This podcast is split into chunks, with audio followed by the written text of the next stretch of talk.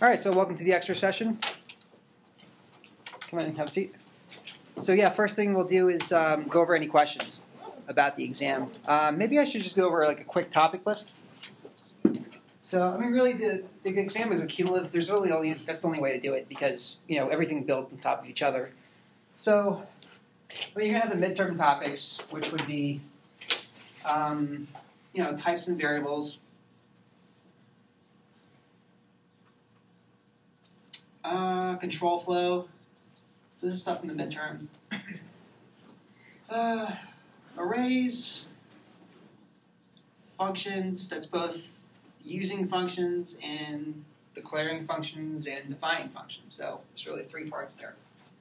Using, declaring, defining. So know how to do all those three. And then if you've you know if you've done the homework and the quizzes and stuff, you've done all three of those, right? And if you've actually taken the midterm, you've done the first one. Functions. All right, so after the midterm, uh, we got into what do we get into? Object-oriented programming, right? So oop, that, that's classes. And again, that's going to be using, declaring, defining. So from here, you want to know um, certainly access slash privilege levels, which I'll spell wrong up here. So that consists, for us, uh, it's public and private. So know the difference between public and private member data. Um, there are a few different other access levels, but we're not going to get into for this class, for, the, for this course. So the ones we're really concerned with are public and private, and these mechanisms are, are, are there in C++ for something called information hiding. It's a way of abstraction. And what happens here is that you can have a single header file, for example, that implements a stack, or rather a header file that declares, for example, a stack data structure. And you can switch out implementations of the stack. So, for example, you can have different stack.cc files that correspond to different, different implementations of the stack. Maybe one stack is faster with a lot of elements. Maybe another stack is, I don't know, easy to pop or something like that. So there could be different uh, attributes for different implementations, and you can swap either one in and out without changing client code. So that's called something that's something called information hiding. You can change the rep- internal representation of things without changing the interface.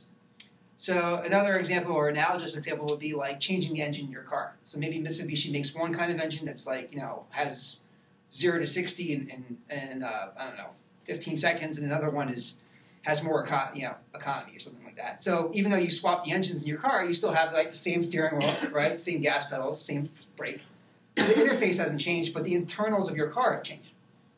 So it's, that mechanism in C++ is also available to you. Good. Um, know the difference between member functions and non-member functions. So non-member functions being the ones we learned before the midterm. Um, know about friend functions. Really, just know that you know what they are. Anyone want to reiterate what a friend function is? So, what's the difference between a, a friend function and a member function? It's kind of like to have your cake and eat it too. That rings a bell. The friend function, does it have access to the public and the private Mm-hmm. member data? Right. so it had just like friend, member functions, friend functions have access to the private member data. I mean, everyone has access to public. Um, unlike member functions, what's special about friend functions? It's something to do with the way they're called, right? So if you have a member function, like for instance, um, decimal, right? fraction fract, and you say frac.decimal, and this is in some client code, maybe it's in main. So notice that you use a selection operator here, right? You select an operation or a, a, a function from an object, right? Whereas let, let's say a normal function called like like a mean, I guess, right, where we had an array and, and a size of the array. Notice that there's this is missing, right? There's no selection. operation, right? Um, there's no object reference here. This is a non-member function. So let's say this is in main. The one caveat to that is in the definition of member functions, you actually can call member functions in this way, and that's on the implicit parameter. So if you call a member function within a member function of the same class, um, that's taken as selecting that member function from the implicit parameter, which is the object you're executing it. But otherwise, the, the difference between friend functions and member functions is just the way you call them. So a member function, you use a selection operator, you select it on a um, on an object instance or an object rather, or object reference. And for friend functions, um, for example, like with the insertion operator, which happens to be a friend function. So the insertion operator has, it's actually a friend function of um, the fraction class, right? It has access to the private member data of that class. Even though it's not called like a member function, right? You're not selecting an object. And the way you can rewrite this is as follows, right? So if you want to think of operators as function calls, you can rewrite it like this.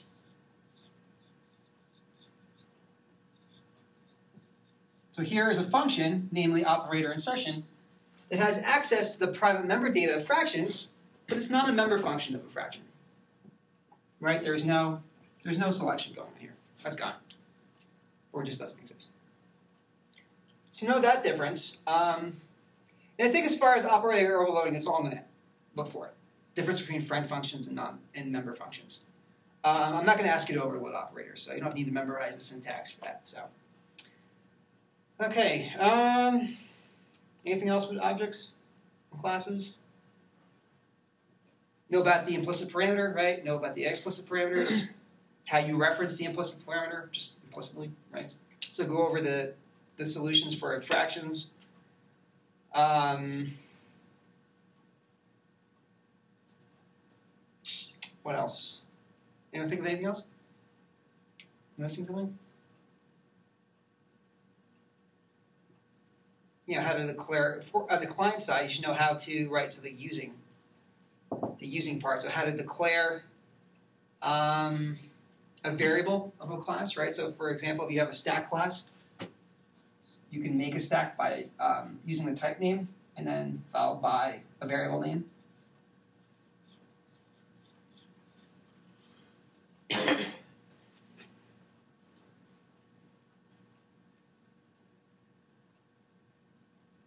And know about, pointers. So we haven't had a, a an official um, exercise in this. But just know basically the two operations of pointers. So the two operations are reference and dereference operations. So know how to declare. So declaring pointers. So for pointers, declaring. That's really again defining and using. So if I want a pointer to an object, and I'll go over this more later. You just follow the um, the type name by an asterisk, and then I can say this is my s s pointer, right, or stack pointer. So here's a pointer to the stack, right? And just know the the two operations. So if I want to assign a value to a pointer, I just take the normal variable and use the address of operator. So know that the only two valid uh, values for pointers are memory locations and the sentinel value zero. Okay, and then if I want to select an operation on the stack given my pointer, I can reference my pointer, right, dereference it rather, and then select, let's say, pop, the pop member function. And the way that the shortcut for that is my s pointer. What's what's the operator I can use here as a shortcut for that syntax? It's also called like syntactic sugar. Just a different way of of, of saying the same thing. The arrow? Yeah, arrow. Let's try to give a figurative hint there. Yeah, you can see this. Instead, this is both the same. So one's syntactic sugar of the other. A short, a shorthand. Um, what else? I just thought of something, but I can't remember. Right, so know how to declare. Oh, right now. Declare pointers um, and know the two operations, right? The address of or reference operator and the, the reference operator or contents of operator. Oh, and lastly, know the relationship between.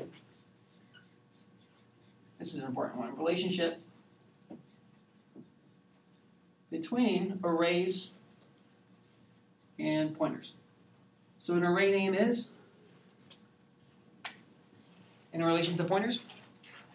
A pointer to the first element. Yeah, exactly. Arrays are array name is a pointer to the first element of the array. So you've been using pointers all along, believe it or not.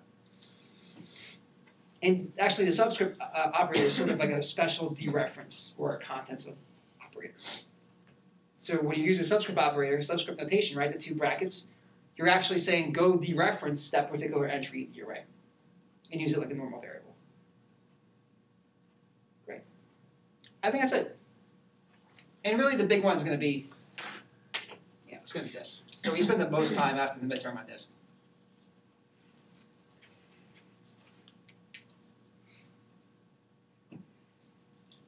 All right, any questions? Yes. No, just discussion. Yeah.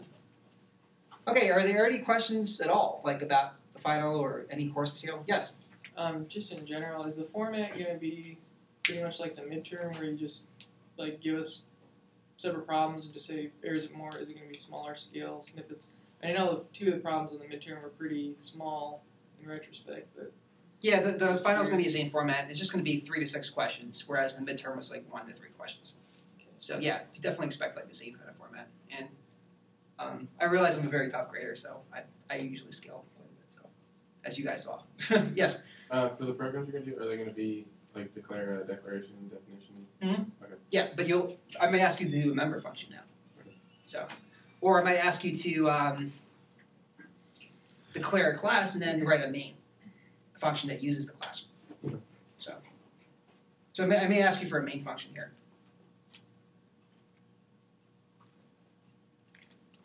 So so like in that case, like I mean, you could declare a class without actually having to write function definitions and then just implement its use, kind of like that quiz problem. I think. Mhm.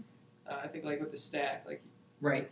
you don't actually have to write the details of its usage, just what might you need. Right. So for the quiz, I asked you like design a, stack class, which Right. means comes up come up with the declaration of that class.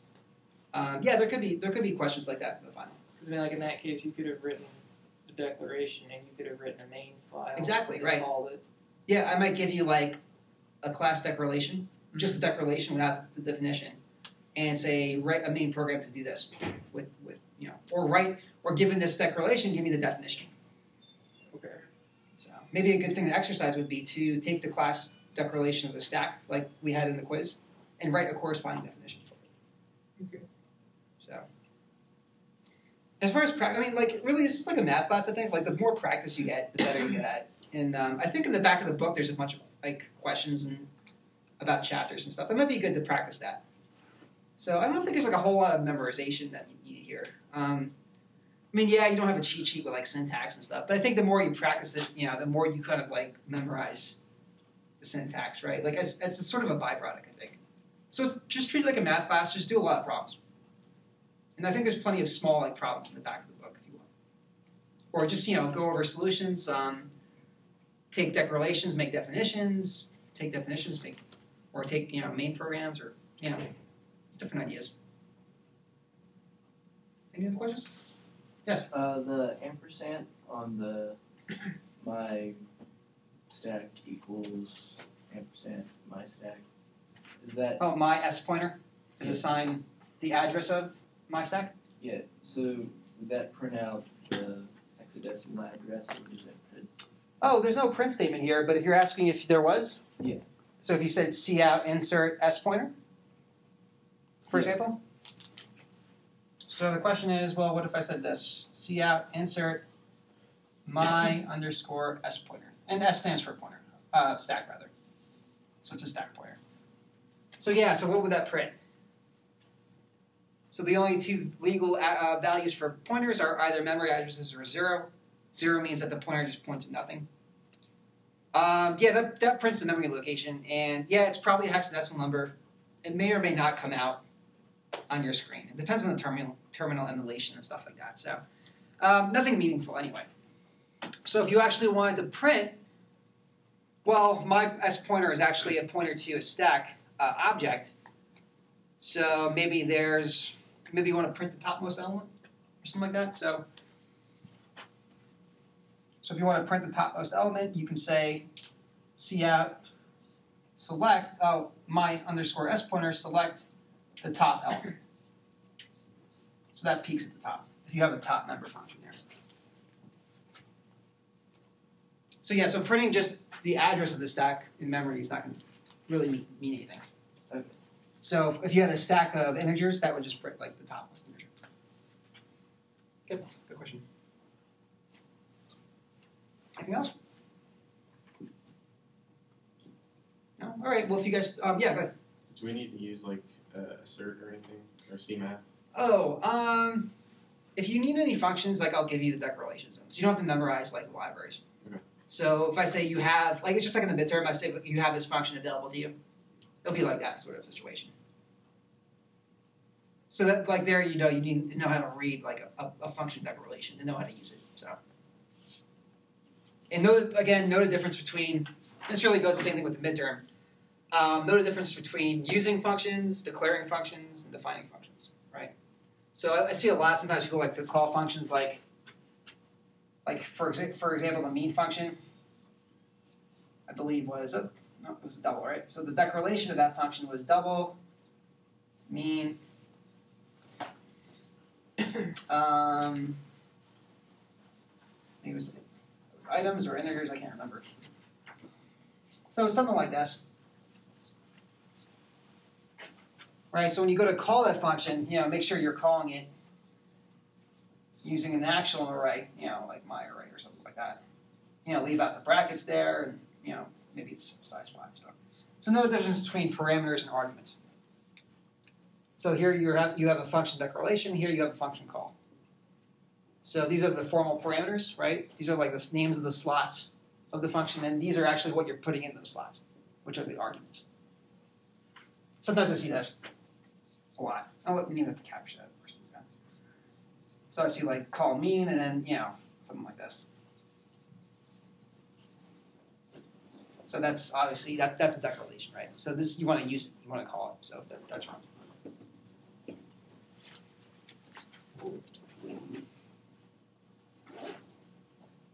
I mean, it's really analogous with, um, with declaring variables, right?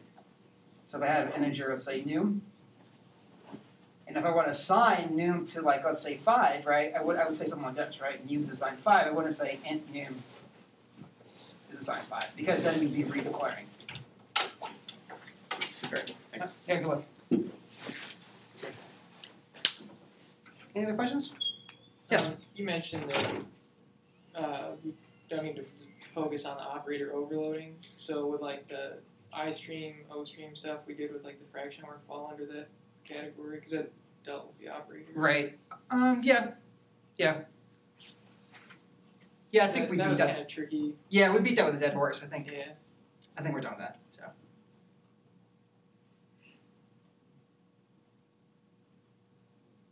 Yeah, it was definitely tricky. Um, So. is that was that more of like a, a precursor to like upcoming classes if you were to continue on with like to deal with like file streams and stuff? Oh, with file streams. Actually, really- file streams were supposed to be covered in the previous class. To this. Um. So if you take if you took two hundred two for example. I don't think we did.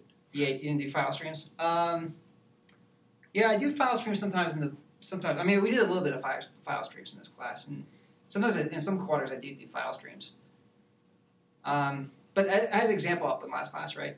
How to use file streams, and it's it's really similar to using Yeah, CX mean, now. yeah, So we were talking about it. yeah, um, yeah. If you're interested, I can redirect you some to some material. So, uh, but really, we went through all that stuff like the operator overloading, just so you know, like you can read documentation of C code, Mhm. so you're not completely lost. Because it's a big part of C So I was just curious the motivation. yeah, so if someone tells you like, okay, you know, this this um, operator is overloaded for this class, Right. you know what that means. So, and um, By the way, um, one thing I, I kind of forgot to talk about in class was really to exploit this relationship between arrays and pointers. So if you're if you um, if you have a for example a function that passes in an array, well, how else could you write this? so if I didn't want to use this bracket notation, oh, come on. take those cookies by the way because I'm not going to be able to finish those. Oh, okay. that goes for everyone. So if an array na- if an array name is really just a pointer, well, then what could you send here? You can send a pointer, right? So you can in your declaration you actually can say that you don't really take an array, but you take a pointer. So actually these are equivalent.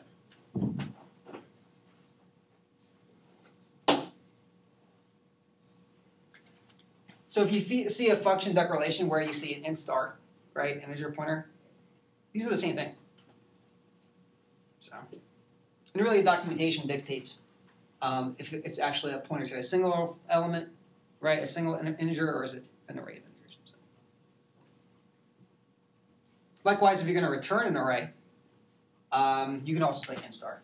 Like I had a sub, a subarray function, I think, that take given an array uh, returns another array. That's like a sub a sub array of that one. So you can write something like this too.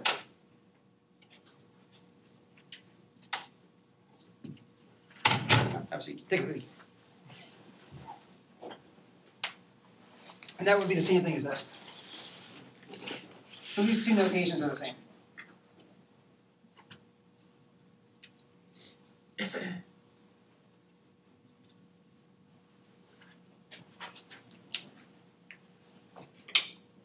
So the star is the same thing as the bracket. Yes. So what's the advantage to pulling a pointer into the argument? Um.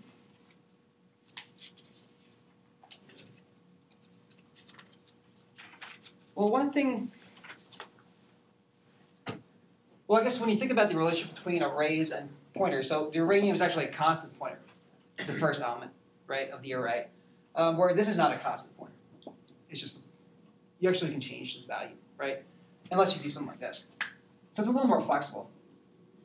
So unless you say const int star AR, then that value that that um, that pointer can change location. So you actually can make after this call, this const keyword wasn't here, you can make this argument, or rather this argument here, point to another array, which would be strange. um, but you may have a function that wants to do that. So it's it's a little more flexible. So just to maybe repeat what you said or clarify, if if it's not a constant, like if you don't have constant there, then that array could exist anywhere in memory, ran- randomly. Like Um, it depends on the definition. It wouldn't be random really, but it would be what what the definition assigns it to. So so it, it can say like ARR is assigned some other new array somewhere, which would be a little dangerous. It depends on the function. because I mean, I'm just because if you don't declare it as constant, I mean, what does it matter? I just say int star array versus constant, Oh, so the difference between the const and Yeah. star ARR? quite sure. No, no difference. Same. Yeah, it's the same thing. Yeah, they're both constant pointers to some piece of memory. So, What would be considered a pointer that isn't constant? um, if you remove the const keyword here, you had it like I had it before, Okay. like here. Yeah, so that's a non-constant reference. So, a non-constant pointer. So that you can change. So in, abs- abstractly, what would that mean? Like, if you were to describe the difference. So if you had the definition of, let's say, the mean function, so that wasn't constant. I mean, let's say this is going to be like a really bad, a really poor mean function definition. So you call this mean function to get the average of the values in some array, and so this, let's say this is your definition for, of- for the mean. So it'll be double mean. So we'll use a non-constant um, pointer to an integer. So if we left that constant keyword out there, or didn't use the subscript notation, right, to indicate that it was an array, um,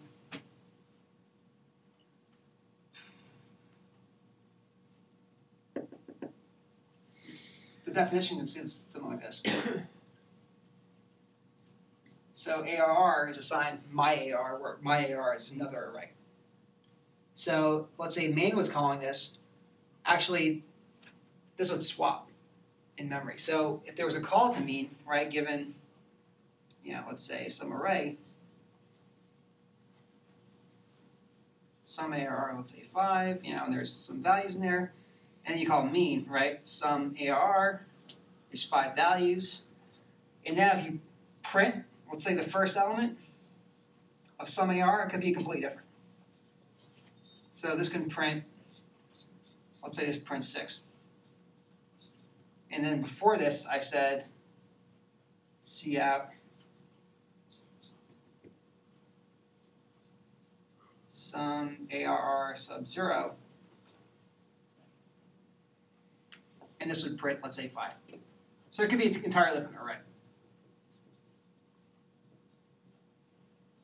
So basically, when you declare some array here in memory, there's right there's space for this array.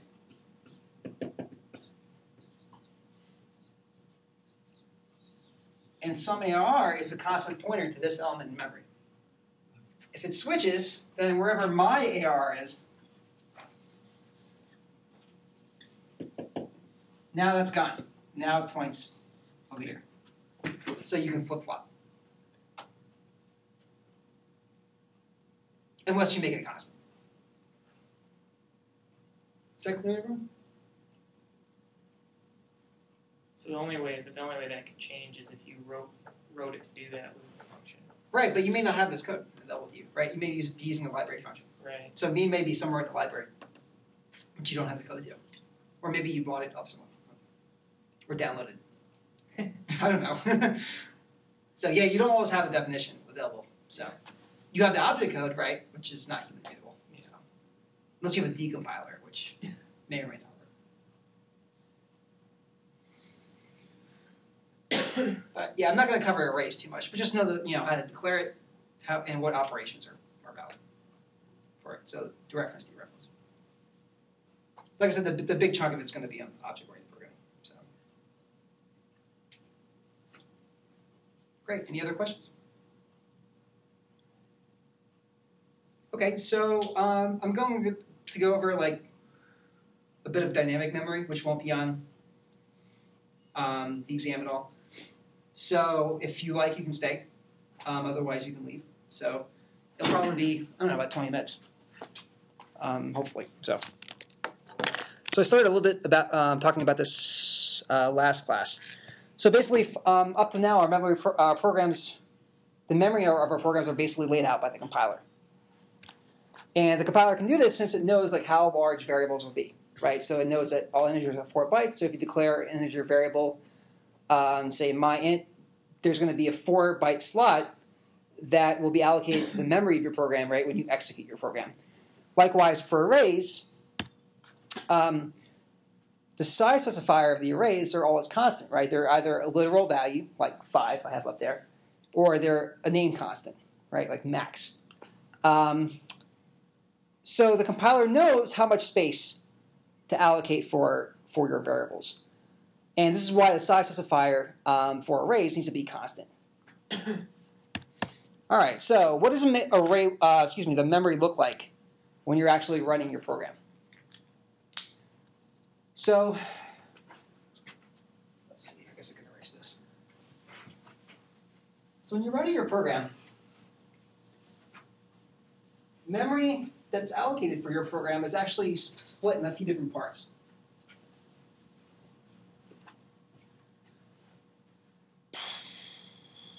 Some of these parts are read-only, so you can't change the contents of the memory that corresponds to your program.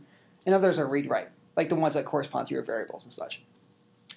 And if you guys remember from the very first lecture, I think we talked about the von Neumann architecture. And the big revelation with this architecture is that both data and instructions or code um, are stored in main memory, in random access memory, or RAM. So, one portion of memory when your program executes is for the code of your program. It'll be in the machine code. Um, so, if you take a look at memory when your program is running, different marker here. Uh, ah, much better. So one portion of your memory is going to be the code for your program. And this is read only, so you can't change you can't change that contents of memory. Uh, there's also a special variable maintained by the runtime system or the operating system called a program counter. Or for short, it's called PC. So the program counter actually keeps track in this piece of memory. So these are separate instructions here that correspond to your program. To this value is actually going to be like the current instruction, and it keeps on switching as your program goes along. And if you have like an if statement, right, a conditional statement, actually you can jump. Um, if you have a loop, it can jump to different locations. It's not always sequential. So anyway, there's some loop, there's like a, a counter. It's called the PC that counts um, that, have, that stores the value of the instruction or the location memory of the current instruction. Okay, so that's that part of memory. Um, so another part of memory is for the data, right, that your program will manipulate or read from. All right, so that's for code, and this is going to be for data. So the data is going to be basically variables, constants, parameters.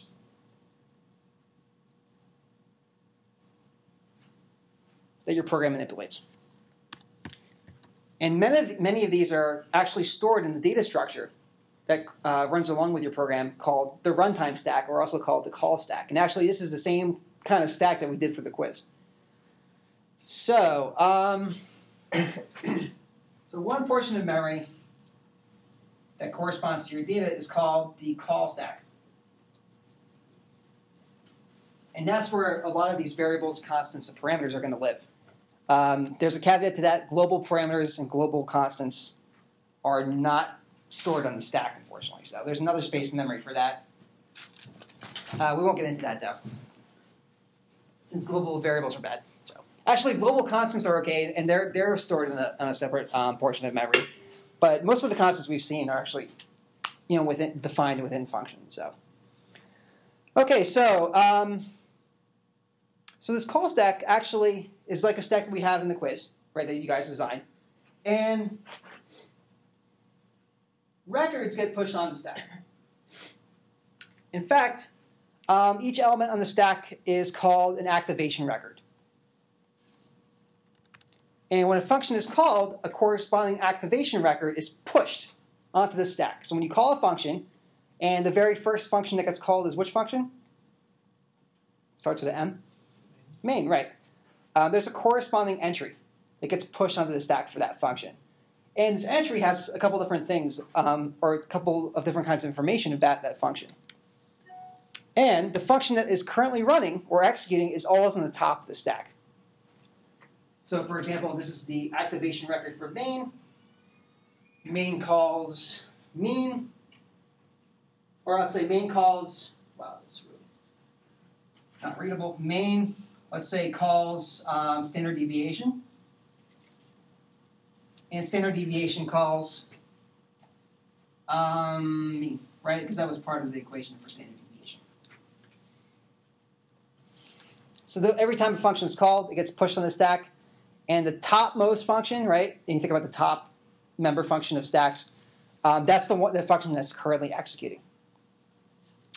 When a function completes, right, when either it's a value returning function, maybe the return keyword um, is encountered, or just the end of the function hits, that the activation record for that function is popped off the stack.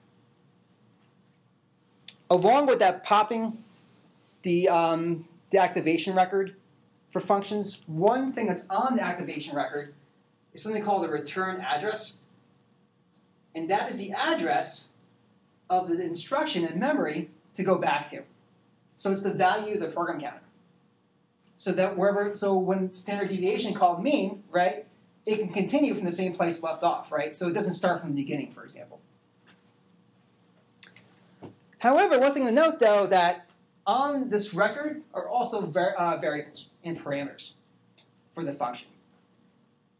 So you got a variable here. Let's call you know called um, sum, right? A lot of people had some variables in their mean functions.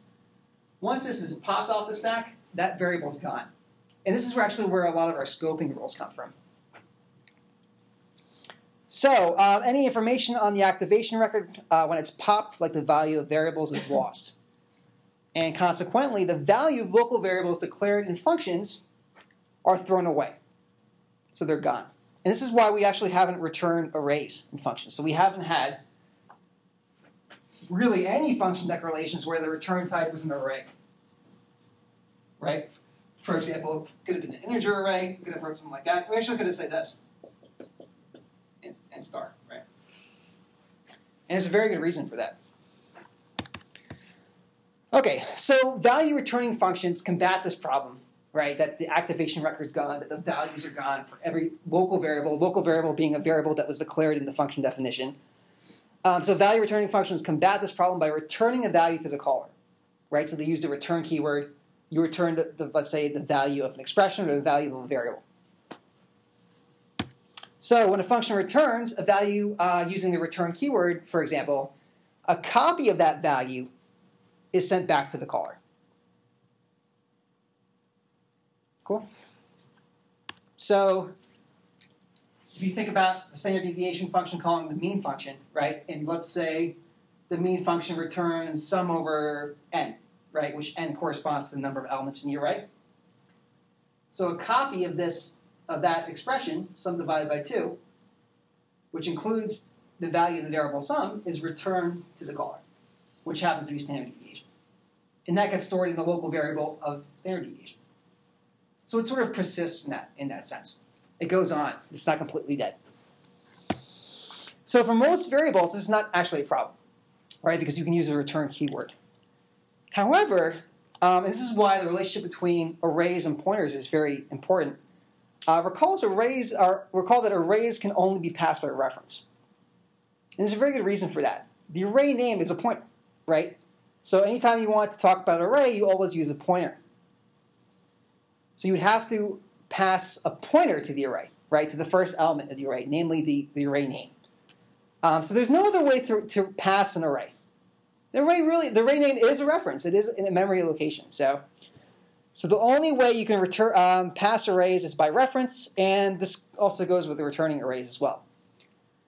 So it's because the array name is a pointer, i.e., memory address of the first element of the array. And if the array is allocated on the activation record, so for example, that you know one of these local variables was an array, like that, um, that's gone once it's popped.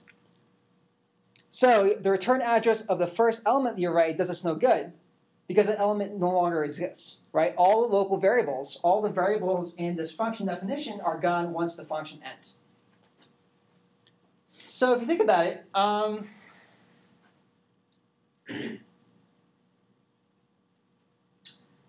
let me go back to my, let's see here. The sub array function.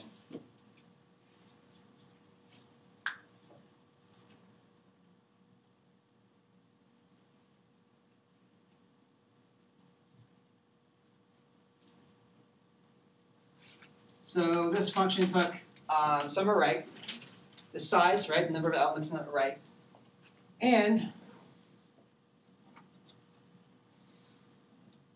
the number of elements the subarray will have. So for example, if you had an array like this, let's say this is where array points to. So this would be size minus one, this would be zero. And then you would just chop off from the beginning num elements. So let's say num was like two or something like that. So you would return another array. So this would be the returned array that just has these two first elements. Let's say it's x and y. Where x and y are some integers. So that would be a two element array. So it's like a sub array of the other one. Or like anyone heard the term substring or subset? It's sort of a similar subsequence. It's a similar type of, of situation. Okay, so so we return another, let's say, integer array. so there's your function declaration for that guy. Um, so one implementation of this would be, would be as follows. And I think it's even though it's not going to be an exam, I think it's a good way to review for the final. So uh, let's see. So we can make another array, right? Let's call it ret. So it's an array, and let's say there's some global. I think we went over this last time. There's some global uh, constant available to us. That's the maximum number any array system can be. We'll get away. We'll use dynamic allocation to get rid of that as well. So, all right. And a po- we, yeah, we did over this last time. And a possible implementation would be, you know, start i at zero, and then while i is less than num, i plus plus. And we just said ret sub i is assigned ARR sub i. So it just copies the first new elements of ARR into ret. And basically you have this situation right here. Right? So this one's copied here, this one's copied there. And up to num. Okay, so I guess the natural thing to do would be as follows. Return ret. So this function returns a pointer, right, to the integer. Ret is an integer array, and the array name is just a constant pointer to the first element of the array, right? So if you follow ret, right, here it is, it points to the first element. So that's fine, that checks, right? That's a memory location. It returns a memory location. Good to go. I, I could have also used the brackets here as well. So what's the problem with this? Given what I said over there about activation records and call stacks. So if there's a main function that calls this function,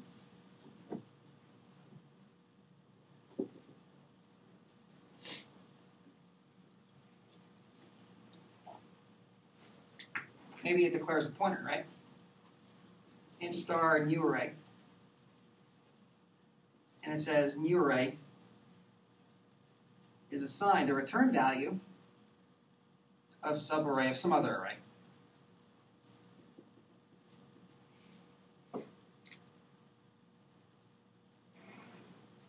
Let's say now I wanted to print the first element. Let- Let's assume the array is not empty. So what would that print? Any guesses? Yes. Wouldn't that be the address? Um, well, you're using the subscript operator. So yeah, so think of new array here. New AR is just an, an array name because array names are pointers, right, to the first element. Um, so this is a pointer to the first element, so we'll reference that, right, and we get the actual value of that element. Um, so let's think about it. So this executed, right? So we made this new, this array inside this function definition called ret, right? Here it is in memory we return ret, right, which is the location of the first element of this array. But this, this array is where?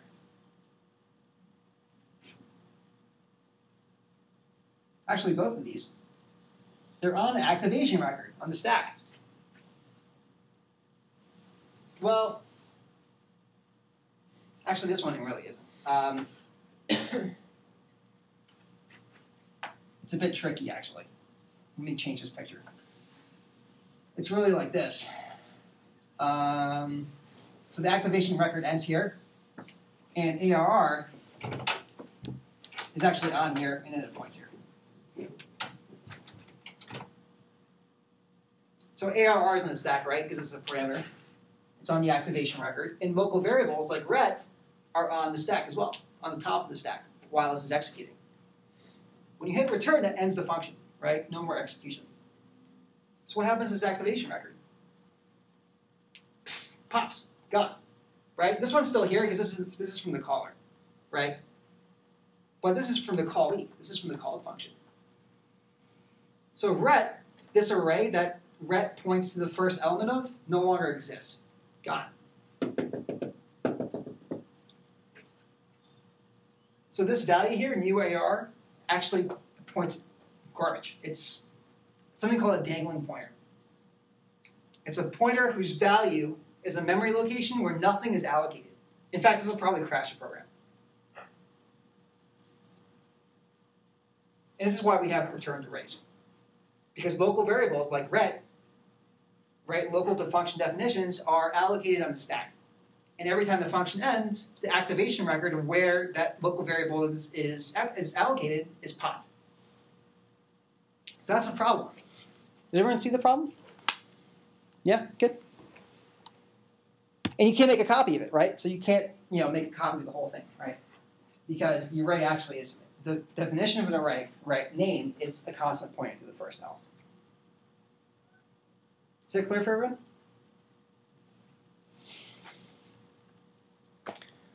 All right, so consequently, allocating arrays that need to be returned by the function on the stack is not useful. Because once the function is finished, that array no longer exists. So, in summary, there are several implementations with the call stack uh, for storing values of variables. Uh, that includes returning arrays, like we have here, and also that the structure of the activation record is laid out by the compiler when you compile your programs. So the compiler lays out in a nice format um, how many variables it needs, uh, what the size of each variable will be, and the operating system, when you execute like a.out, for example, it replaces all those offsets with the actual memory locations. So um, the amount of memory needed must be known by the compiler at compile time. However, sometimes we don't know how much memory is required until we execute the program. Right? Here's here's a, an example. Um, actually, that's not an example. Never mind. An example would be uh, with the arrays we've been using so far. So we combat this problem with um, by declaring arrays that have a maximum number of elements, right? Using a constant, a name constant. Um, and then we have another notion of size with arrays called the actual number of elements. So you have a maximum and you have an actual. And we set this maximum number at compile time. So you guys remember we were talking about like uh, making a sort of like grading application. We said, okay, at Ohio State, you know, there can be no more than 100, 100,000 students, right? Um, however, I think there's about 50,000 students here at this university. So you're actually using double the space. But we said we had a, a very conservative approximation. We said, okay, at most it can't be 100,000 students in Ohio State. Um, so we wasted half the amount of space, right? And if we're programming something for like a mote or a cell phone that has limited amount of memory, um, that could be a problem. Also, that memory will not be available to other programs that are running on your computer at the same time. Um, on the other hand, you know, there may be more than 100,000 students at Ohio State at some point. Depends how long your program's going to be running for, right? So maybe next year, you know, Ohio State is extremely popular, and then another 50,000 students enroll. Um, so what if it's not enough? In this case, the program needs to shut down, and you need to recompile the code, right? Change the constant. Uh, but it's not always feasible for all types of, of uh, programs, right? So, for example, if you're thinking about a server application, right, that always needs to be running, um, like a security system, right? Shutting it down and recompiling the code is not really an option, right? So, right, and also guessing the, the maximum that's too large is a waste of memory. And it may also cause something um, cause something called thrashing. Is everyone anyone familiar with this term, thrashing, or memory th- thrashing? So what happens is that if your program requests more memory than you actually have in your RAM, um, there's something called virtual memory. That's a notion made by the compiler. So what the com- uh, excuse me the operating system, the operating system, what it does is that if it, you need more memory than you actually have, um, it allocates a space on your disk on your hard drive to sort of like swap like the contents of RAM um, from other programs that are running, or even the same program that's running, while new data gets stored in RAM. So there's something called a context switch. It swaps, it swaps out memory to disk. So it sort of like makes your hard disk like a portion of RAM. But what's the problem with that? Anyone take a guess? How fast is your hard disk compared to RAM? Unless you have a solid state drive, right? Uh, it's pretty slow. Um, and who can afford those, right? Yeah, so so if it's using this virtual memory as part of your hard disk, um, that could be very slow. And thrashing occurs when the amount of memory required by your program will not fit into RAM, and portions of memory are, are fed in and fed out through your hard disk and through memory. So you're basically your operating system is constantly swapping data between the hard disk and memory, and that's called thrashing. And it makes your computers, uh, your programs very slow actually, and very inefficient. So there's a portion of memory reserved for your program when you run your program. It's called the heap. And this is where dynamic memory can be allocated. So the stack isn't the only place where uh, data can be allocated for your programs. There's also something called the heap. And this is a special portion of memory where you can request allocation dynamically as your program is running. So when your program needs extra memory, it makes a special call to the operating system. And in C++, this is actually kind of hidden. So it's actually an operator. And in the predecessor language, it was a function. So they actually made it an operator in C++. So. And this is also called dynamic memory allocation. Um, so what the operating system does is once it receives this call from your program, if there's space on the heap for whatever kind of memory you're going to be requesting, then it allocates, you know, maybe it's an array, maybe it's a single variable. It allocates that spot on the heap and returns the address of that memory location, right? The address of that memory on the heap. So it gives you a pointer on the heap to the requested memory. If it's available. If this heap is full and it's bounded, it can be full. Anyone guess what that returns then? What the operating system gives you? So if this is full, right, let's say you've allocated all the memory that you can on the heap, and you request more. But what would you guess the operating system does? Blue screen. Blue screen. Um, it depends. Um, it actually returns a pointer of value zero, which is a special, the special sentinel value, right, or points at nothing. It's also called a null pointer. And there's a, a keyword in C++ actually with capital letters null, which basically is just zero. So it's a pointer that points at nothing. when your program is done with the extra memory that it requested, you can make another call to the operating system, instructing it to release that memory so it's available in the future. So this doesn't happen, right? Um, anyone heard of something called a memory leak? Actually, Firefox had like a big problem a couple years ago with memory leaks. Um, so memory leaks occur when you keep on requesting memory in the heap and never releasing it. And as your program runs for a long time, like a browser probably you have open like a lot, or maybe Windows, your operating system is open for quite a long time, your memory just goes down the tube and just get drains and drains. Does anyone have to like reboot the computer after a couple days? Right? Guess what? It's probably due to, to memory um, not being released on the heap. So, uh, so let's take a look at a couple of examples of how to do this. And by the way, this is going to solve our problem with this function here. So to get a piece of memory on the heap um, of a scalar type, it's actually really simple. The operator is called new.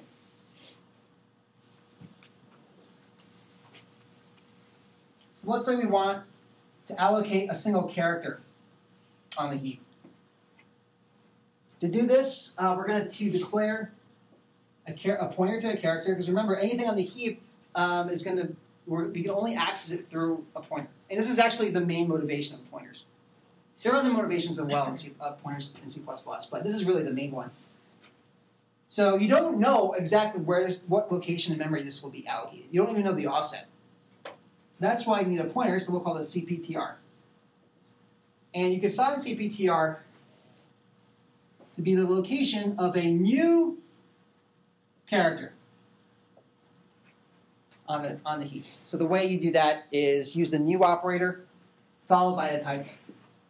So this is the op, this is the type name. So there's a new character on the heap, and the address of that character is returned in CPTR. Okay, and you can use CPTR just like any other pointer, right? So you can dereference it, and you can say CPTR is assigned A. So A gets distorted. All right, to release memory from the heap, you use um, an operator called delete. And delete is a bit misleading. It actually doesn't delete the memory. There's no such thing as actually deleting memory in computer programs. You always overwrite memory. So it's delete followed by um, the pointer name. And what delete does, really, it just marks the value uh, of the memory location stored in CPTR as dirty. And by dirty, I mean can be overwritten. So it's available uh, for other uh, mem- memory locations on the heap to be allocated. So it doesn't really delete it, but it says, okay, this is available. Just marks it. So that's for scalar types, right? For single variables. Um, you can also do this with objects. So, for example, let's declare uh, an array of pointers to 100 fractions. So we can say fraction pointers um, FAR. We'll say 100 of those. Of course, you can use the name constant here, but for time's sake, I'm not going to use one. Okay. Um,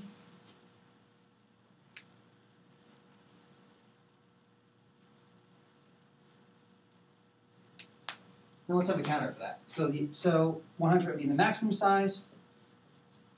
Say a count is going to be the actual size. So right now there's no elements in that array. And the way I allocate a new fraction on a heap is as follows. So actually, FAR is on the stack. So if you look at the stack here, FAR, um, which is an array,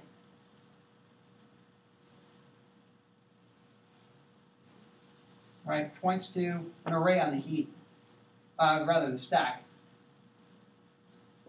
So it starts at 0, 1, ends at 99. Okay, right now these are all garbage, and these are these are this is space for pointers, the fractions. Okay, and then we have a count. So this is on the activation record for this function. So a count is initially zero. All right, so we can say FAR sub a count, so which would be the first element of FAR. It's a really hard thing to say. Is assigned a new fraction.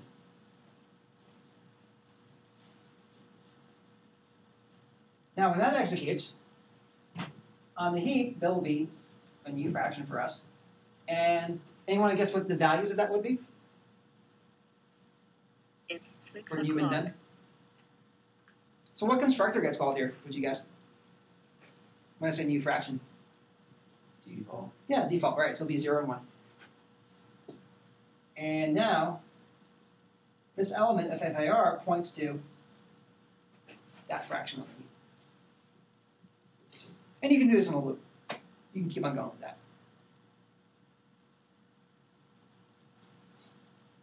So in the end, you would have, let's say, 100. Um, 100 uh, pointers to, to fractions and 100 fractions on the heap. And you can also read, right? You can say FAR sub A count, right? So that'd be the first one there. Arrow read. So that when we read it from, from the keyboard or something. Or you can even use the insert the right, the insertion operator. Extraction operator rather.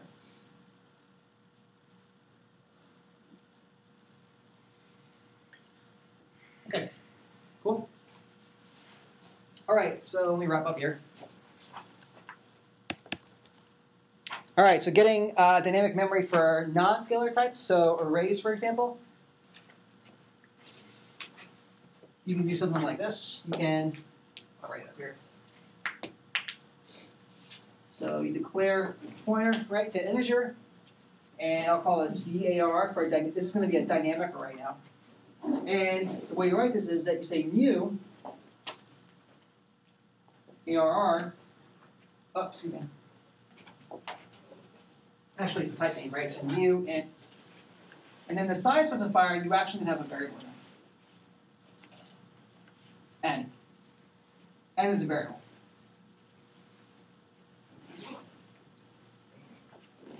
So that doesn't need to be a constant anymore. So now in memory, there's some array. And in fact, we can do that here. So we can say we can switch this to be as follows. We can say ret, int ret, make us a pointer, is assign new integer array on the heap of max uh, of max size, I guess. I mean, that you can make a variable. Everything stays the same. Isn't that cool? The only problem is that here you'd have to delete the array when you're done with it. And the way you do that is use the delete keyword followed by a bracket, and open close bracket, and then followed by the array. So that releases it. And now this works.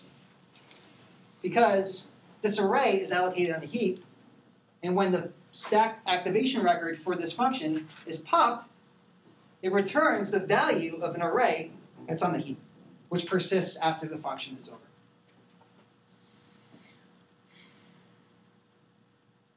Any questions on it?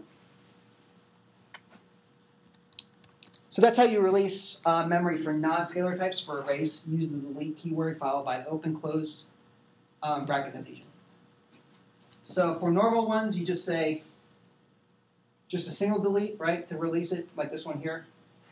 And then, for example, if you want to release this one, you say delete open close bracket followed by the array. And if you don't delete them, they become memory leaks. So once remember, when you request uh, memory, you always need to release it as well.